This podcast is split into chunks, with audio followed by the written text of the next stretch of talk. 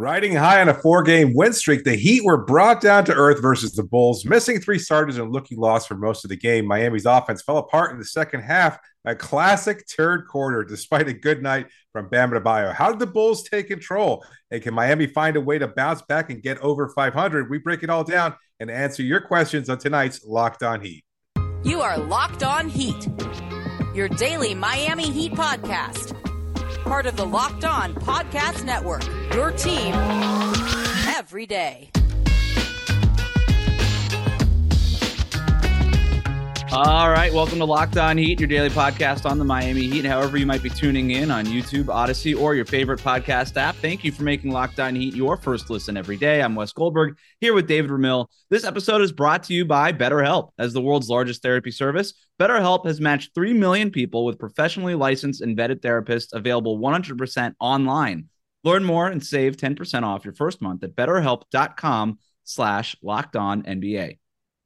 The Heat lose to the reeling Bulls 113 to 103 a couple days after the Bulls gave up 150 points to the Timberwolves. Reports of locker room infighting. The Heat, of course, give the Bulls their get right game. Worth noting, though, the Heat were without three starters no Jimmy Butler, Kyle Lowry, Caleb Martin, all out. But, David, we talked a lot about this team taking steps forward all season long, only to take more steps the wrong direction. Are you concerned that coming off of this four game win streak, that this re- represents a step back for the Heat?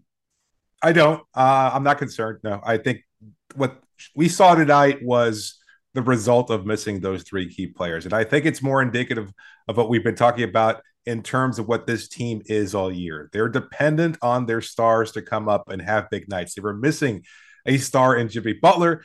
They were missing key role players in Caleb and Kyle Lowry.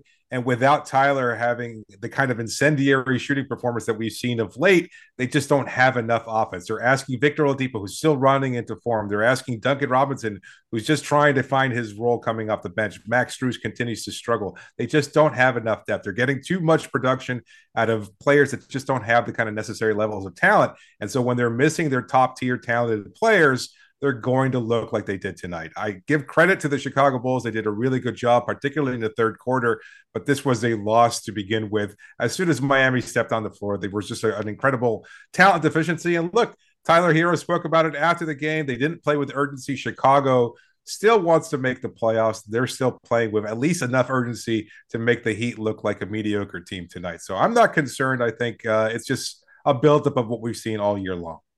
I think there's two things at play here. Number one, the Chicago Bulls, they had to win this game. I mean, the, the other version of this, if the Bulls lose this game, this thing goes nuclear. It was already bad. I was there at the arena tonight, pre-game for Billy Donovan's uh, uh, availability. Every single question was just it was just like, how does how do you fix this? Is Zach LaVine a problem? Is your locker room in shambles? Like all this stuff. Had they lost this game against a Miami Heat team down three starters. I, I th- that's worse than losing to the Timberwolves, giving up 150 points to a Timberwolves team without Karl-Anthony Towns. Actually, maybe not worse, but it's as bad. And and it's only it only you know compounding worseness for the Chicago Bulls. And this becomes even a bigger story than it already is. So they had to win this game. So that's definitely part of this. It's human nature. This is just what happens in the NBA. When you have to win, when you're backed into a corner, teams will play their best games that they've played in a long time. We've seen the Heat do it this year and several times. Um, the other part of it is that the Heat were down three starters, and without Jimmy Butler and without Kyle Lowry in particular, uh, Jimmy Butler obviously their best player out because of gastrointestinal issues because he apparently ate crickets in Mexico. Not sure BS. that cause and effect, but prove that I'm wrong. Kind of feels like it might be the the right reason. I don't know. Um, they their drive and kick game was almost non-existent offensively for a lot of the game. They finally figured out a couple of triggers that worked. Mainly just having Tyler Herro and Bam Adebayo, your two best players available, just run pick and roll. And they were able to shred Chicago's defense with that pick and roll. The initial action started working. Chicago didn't have an answer. Chicago found an answer to it. They started putting Alex Caruso on Tyler Herro more, fighting over those screens, kind of mucking things up. The Heat adjusted. Then they started kicking out to shooters and, and widening Chicago's defense and making Chicago's defense make more and more decisions, which is what they struggle with. Right. They got open looks out of it, David. they just didn't make any of them. They went uh 15 of 34 from three point range. Those numbers were much worse in the second half. And that second quarter is when they started making every shot and ended up taking the lead. That second half for the Heat was really, really bad. I actually liked the looks that they were getting. I liked the adjustments that they made throughout the game offensively, and the shots just did not go in. That's not the only reason that they lost this game. But overall, to answer my own question that I asked you, am I concerned that this is a step back for the Heat? No, I'm not, because ultimately I thought offensively they played a pretty good game. Defensively, we'll talk about some things that they should have cleaned up and some mm. things they screwed up. But I'm also not worried about the Heat so much defensively, big picture. It was just a bad game for them tonight. I mean, three of their top four defenders were out. Uh, that, that's I'm going to put you in a problem situation right there. Like I don't mean to go all John Crotty on our listeners, but that is the reality. They were going to be giving up a lot of points. They looked like they were struggling. A lot of Chicago's actions and set plays wouldn't have come to fruition as completely had there been a Caleb Martin to interfere with passers and lanes, Jimmy Butler to break up pick and roll type situations. The same thing that we saw from Caruso, where he was hounding Herro and limiting what Bam Adebayo could do as the offensive hub that certainly would have been a factor when you have a floor general like Kyle Lowry out there, not to mention a quintessential superstar in Jimmy Butler. So I, I you know, it's it was just a tough game. Uh, it was winnable.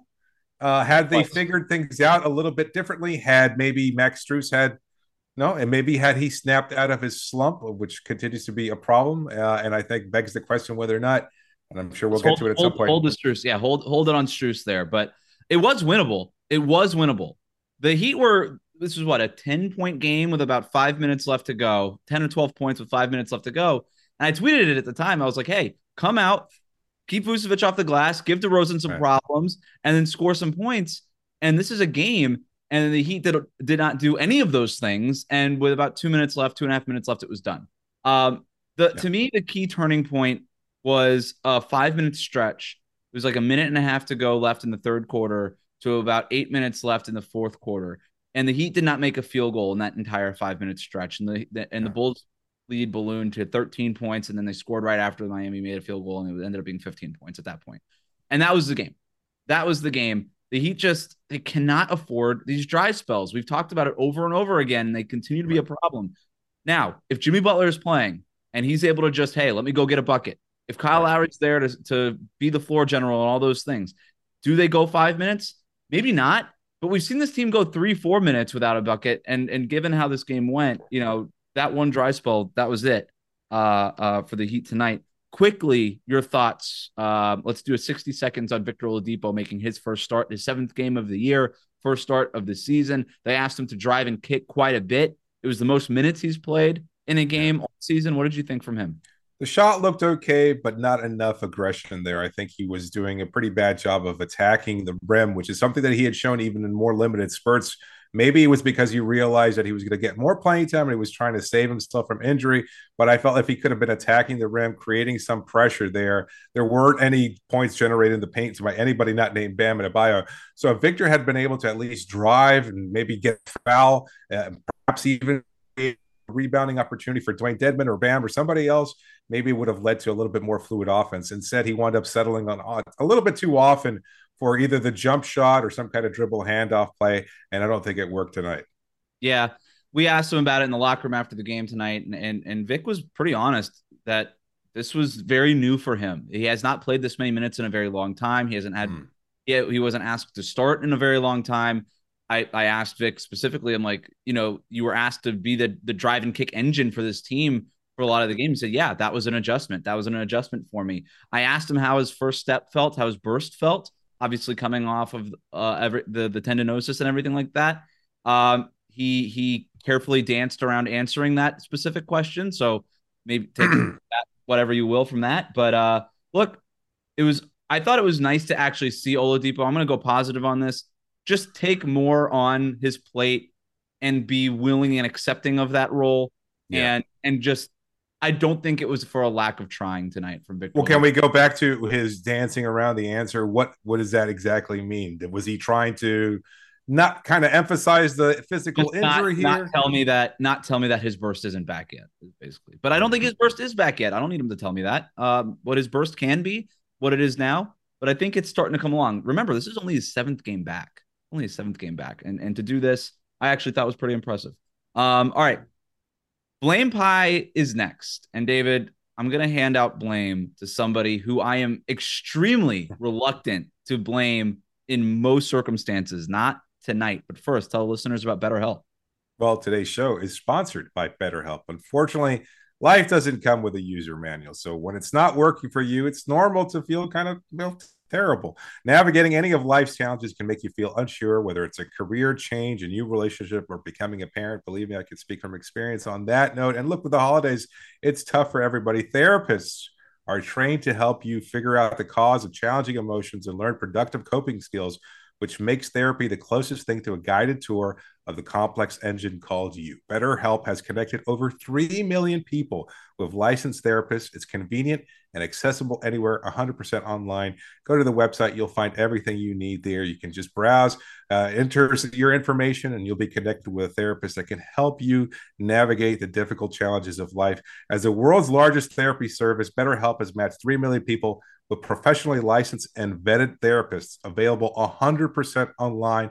Plus, it's affordable. Just fill out the brief questionnaire to match with a therapist. If things aren't clicking, you can easily switch to a new therapist anytime. It couldn't be simpler. No commitment there. No waiting rooms, no traffic, no endless searching for the right therapist. You can learn more and save 10% off your first month at betterhelp.com slash locked on NBA.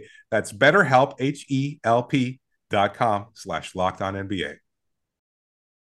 Thank you for making Locked On Heat your first listen every day. For your next listen, check out the Locked On Sports Today podcast. The biggest stories of the day, instant reactions, big game recaps, the take of the day, available on the Audacy app, YouTube, and wherever you get your podcasts. Well, David, that smelly smell you smell is the smelly smell of another smelly loss. It's time to hand out some blame pie. I'm going to get us started here. Hmm. I can't believe I'm about to do this, but I'm actually going to blame Erik Spoelstra. And this is not something that I do. You know me.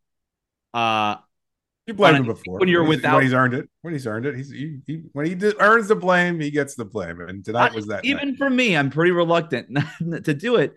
On and tonight, look, he's got every excuse in the book. You're down three starters. You're down Jimmy Butler. You're down Kyle Lowry. You're down Caleb Martin, who's been super important to this team. And and down the stretch, he didn't really have many answers on the wing um, defensively every excuse in the book. You what we mentioned before, the Heat got pretty good looks offensively, didn't make them. You're down three starters. Chicago's backed into, into a corner. They have to win this game. And yet I thought this game was winnable. And and I don't know if this is the reason that they lost, but I still found myself really disappointed in the way that Erik Spoelstra just seemed to not have an answer defensively, especially for Nikola Vucevic. You look at Vucevic's line 29 points, 12 rebounds, he was dominant early on. And when he was in the game, Miami, they they started the game switching everything defensively. The Bulls sniffed it out immediately. It was like within the second possession, they're like, "Oh, you're going to switch everything? Great!" And then they post up Vooch over and over and over again, and the Heat didn't have an answer for it. They ended up going into a zone coverage. Then they, which kind of worked, but yeah. then they stayed in the zone weirdly when the, when when Vooch would come out of the game. Andre Drummond didn't play until the second half. So the Bulls were playing really small with Derrick Jones Jr. and Patrick Williams as their front court. And I'm like, okay, now here's your chance. Go back to switching everything. You're not worried about a size disadvantage there. And they would just stay in the zone for some reason, especially yeah. with those guys out there. You're not really worried about them making shots and, and busting the zone from the perimeter that way. So I thought that was a little weird. It just felt like Chicago's offense and the way that they were attacking Miami's defense. The Bulls were one step ahead the entire game, which I can't believe I'm saying this because the Heat are way better coached, bigger picture than the Chicago Bulls are. And they're a way smarter team than the Bulls are, all these things. And yet it just felt like they they were just they they were plugging holes and other things were opening up. And and it I, I was really disappointed with how Miami reacted defensively. I think a, a big part of that is Erik Spoelstra. And look, I know he is uh, he is want to uh, deflect that kind of not criticism on himself. He's more than willing to accept it for himself. He just doesn't ever think it's something related to pure scheme, right? It's not about switching or going zone or not going into drop coverage, which is something they've done on occasion this season and should have done today against uh, Nikola Vucevic. Like Vucevic is for all of his struggles, and there have been many, he is a fantastic passer. He's a really solid shooter, and he has enough low post accuracy where he can dominate a matchup against Tyler Herro, Max Strus, or anybody else six five and under. So that right. was the problem right there. Is that constant switching defense and I and shame on John Crotty in the broadcast. You didn't hear because you were at the arena, but he pointed out how Vucevic was having this big night and how what a surprise it was that he was doing it over Bam Adebayo. I guarantee of those 29 points, maybe 25 of them were up against anybody but Bam Adebayo. Like none of those. He was shooting from the perimeter. He had three of five shots from the three point range a lot of it was also again on the switch, getting mismatched against somebody that was much smaller and taking advantage of those mismatches. It had yeah. nothing to do with Bam Adebayo and everything to do with that switch heavy scheme. Spo should have recognized that it wasn't working. It was problematic. They were over helping. Once they recognized what a threat, I mean, oh, oh, I think Vooch had their first eight points, if I'm not mistaken. Then they started to overhelp, and that allowed Zach LaVine to go for nine straight points. He got it going early on, and then eventually started hitting his shots late as well. That was the problem. It was yeah, just when the Heat when the Heat went to zone, LaVine was just like great, and and Miami's perimeter defenders weren't closing out on LaVine, and he was just right. launching from deep. He ended up having nine points. Uh, the same, and Vucevic ended up having nine points. It was like they combined for like 18 of Chicago's first 20 something. It was crazy. Yeah. And the other part of this too was I, he. You're right. Spo wasn't responding in time, and and it felt like he was playing.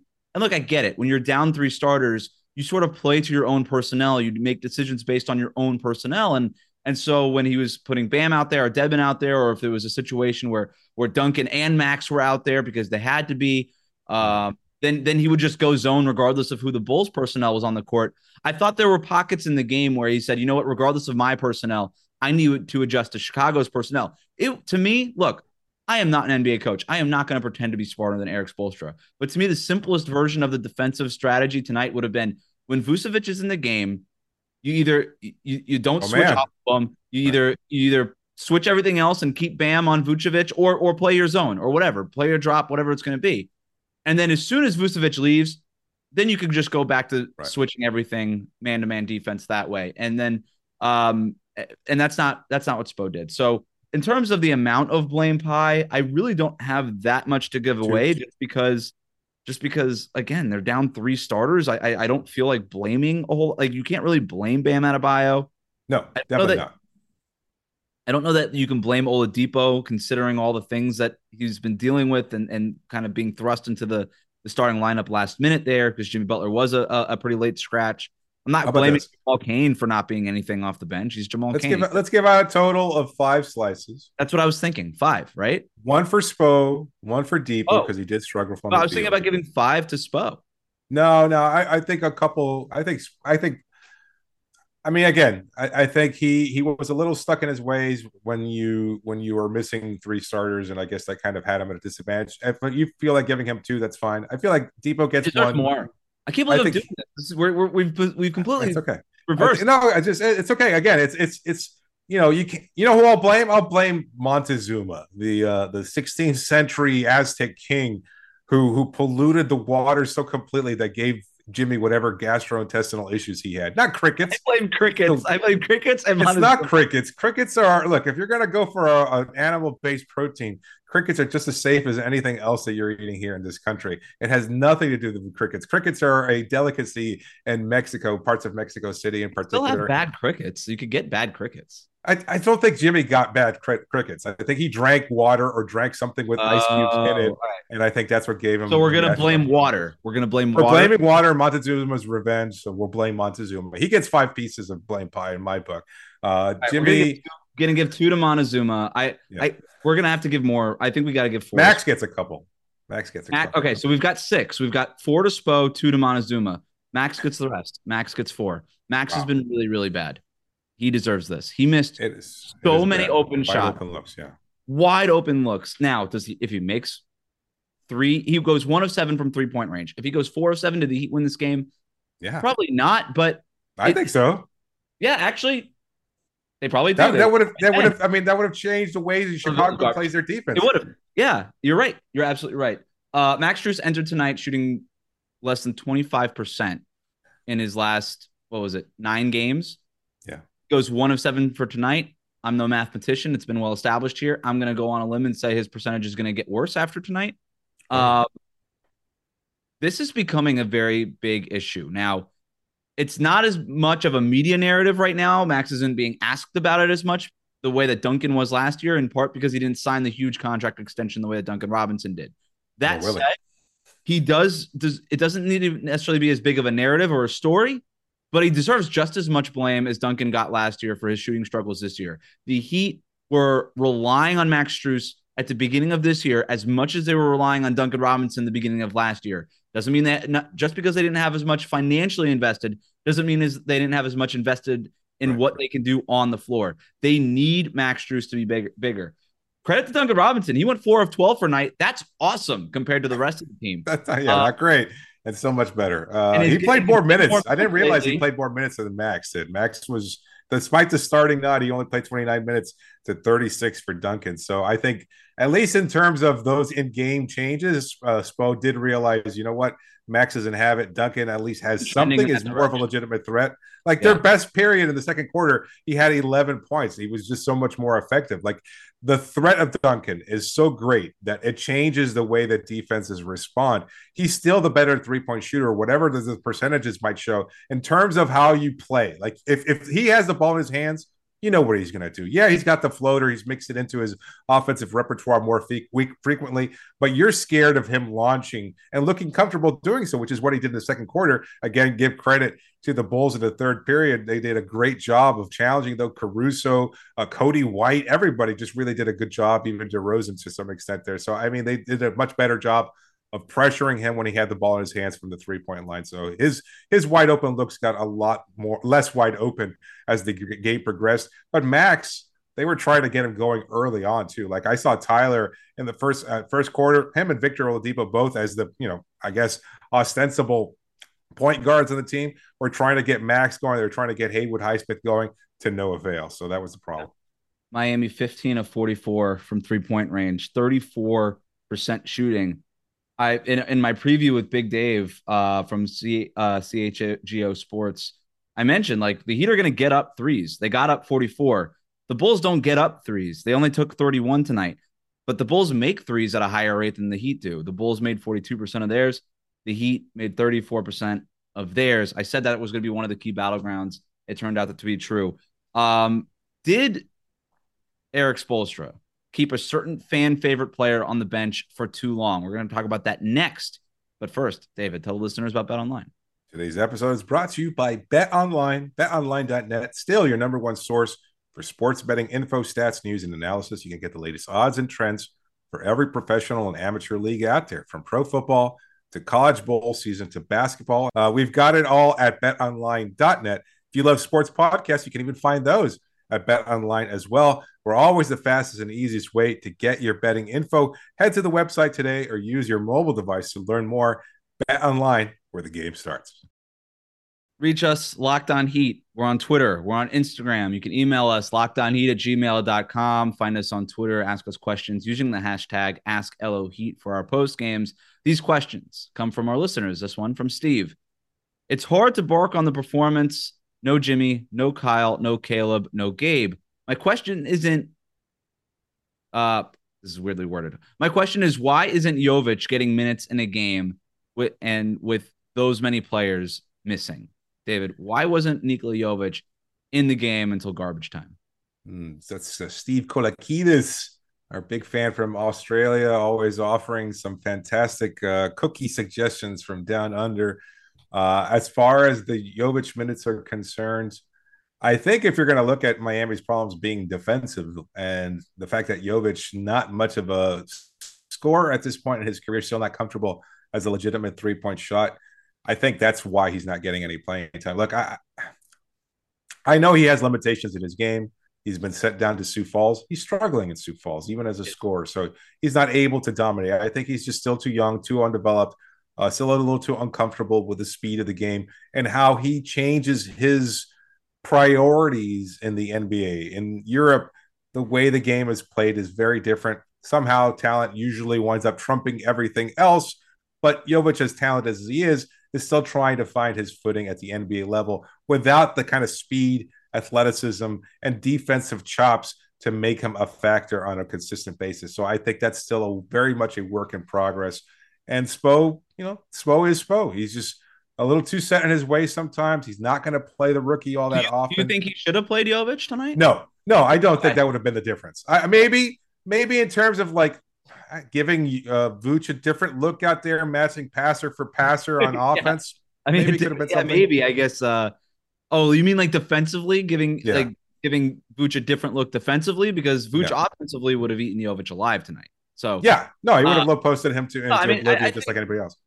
Look, every time the Heat lose and Jovic doesn't play a whole bunch, we get a question about why didn't Jovic play? Okay, yeah, so that much has been established.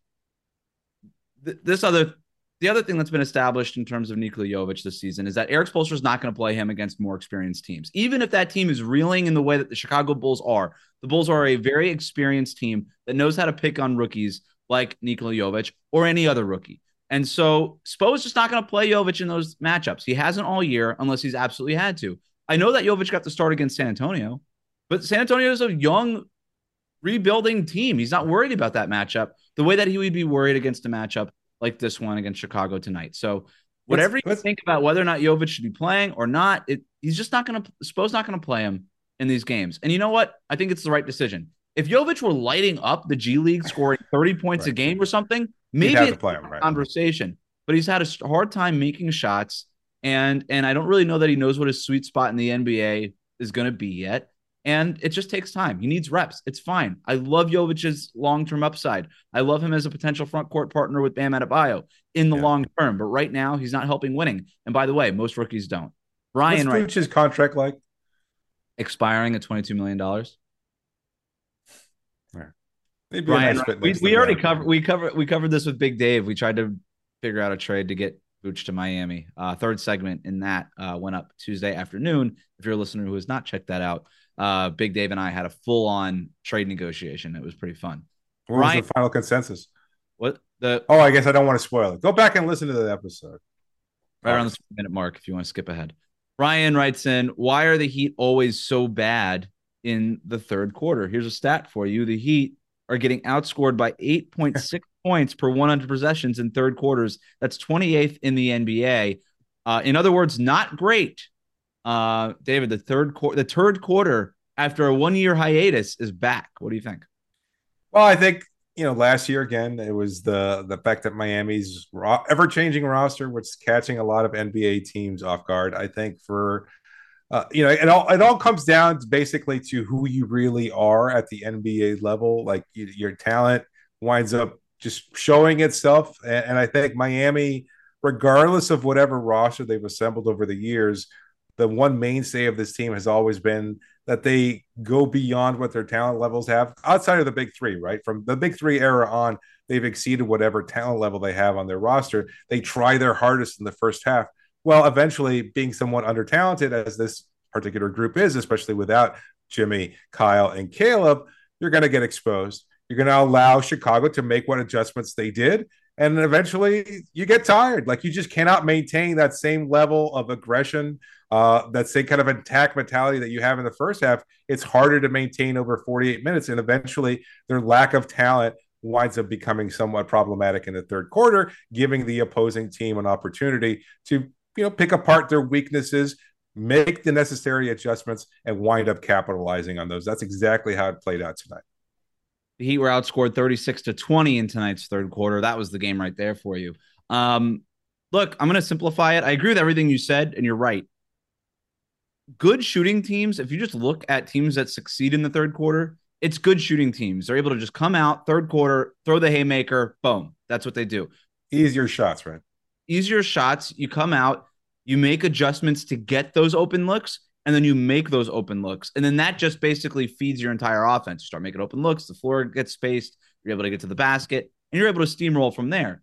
The Heat are not making shots. Last year, you were a good third quarter team because they were making shots.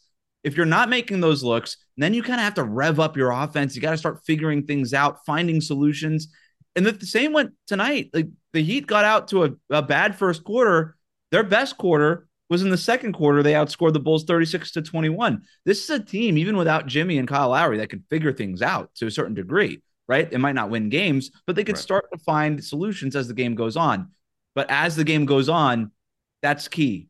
That's not the first quarter. That's not the third quarter. That's the second quarter. That's the fourth quarter after both teams make adjustments. So that's really what it is. If the Heat start making look making shots when they're getting those open looks, that's going to have a snowball effect on the rest of the offense, and and that's it. So as it so often does with this Heat team, they really really struggle when they don't make shots, and for the most part this season, they have not made shots. A couple of quick uh, stats before we head out.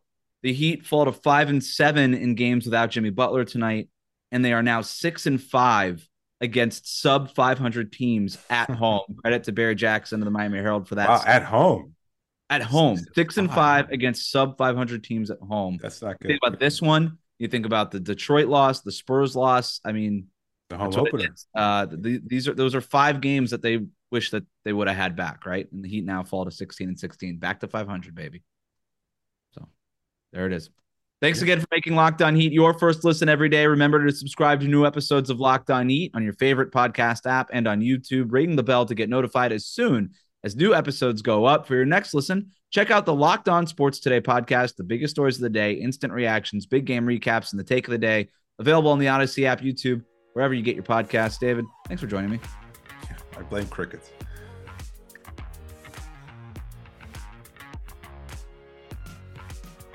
Oh.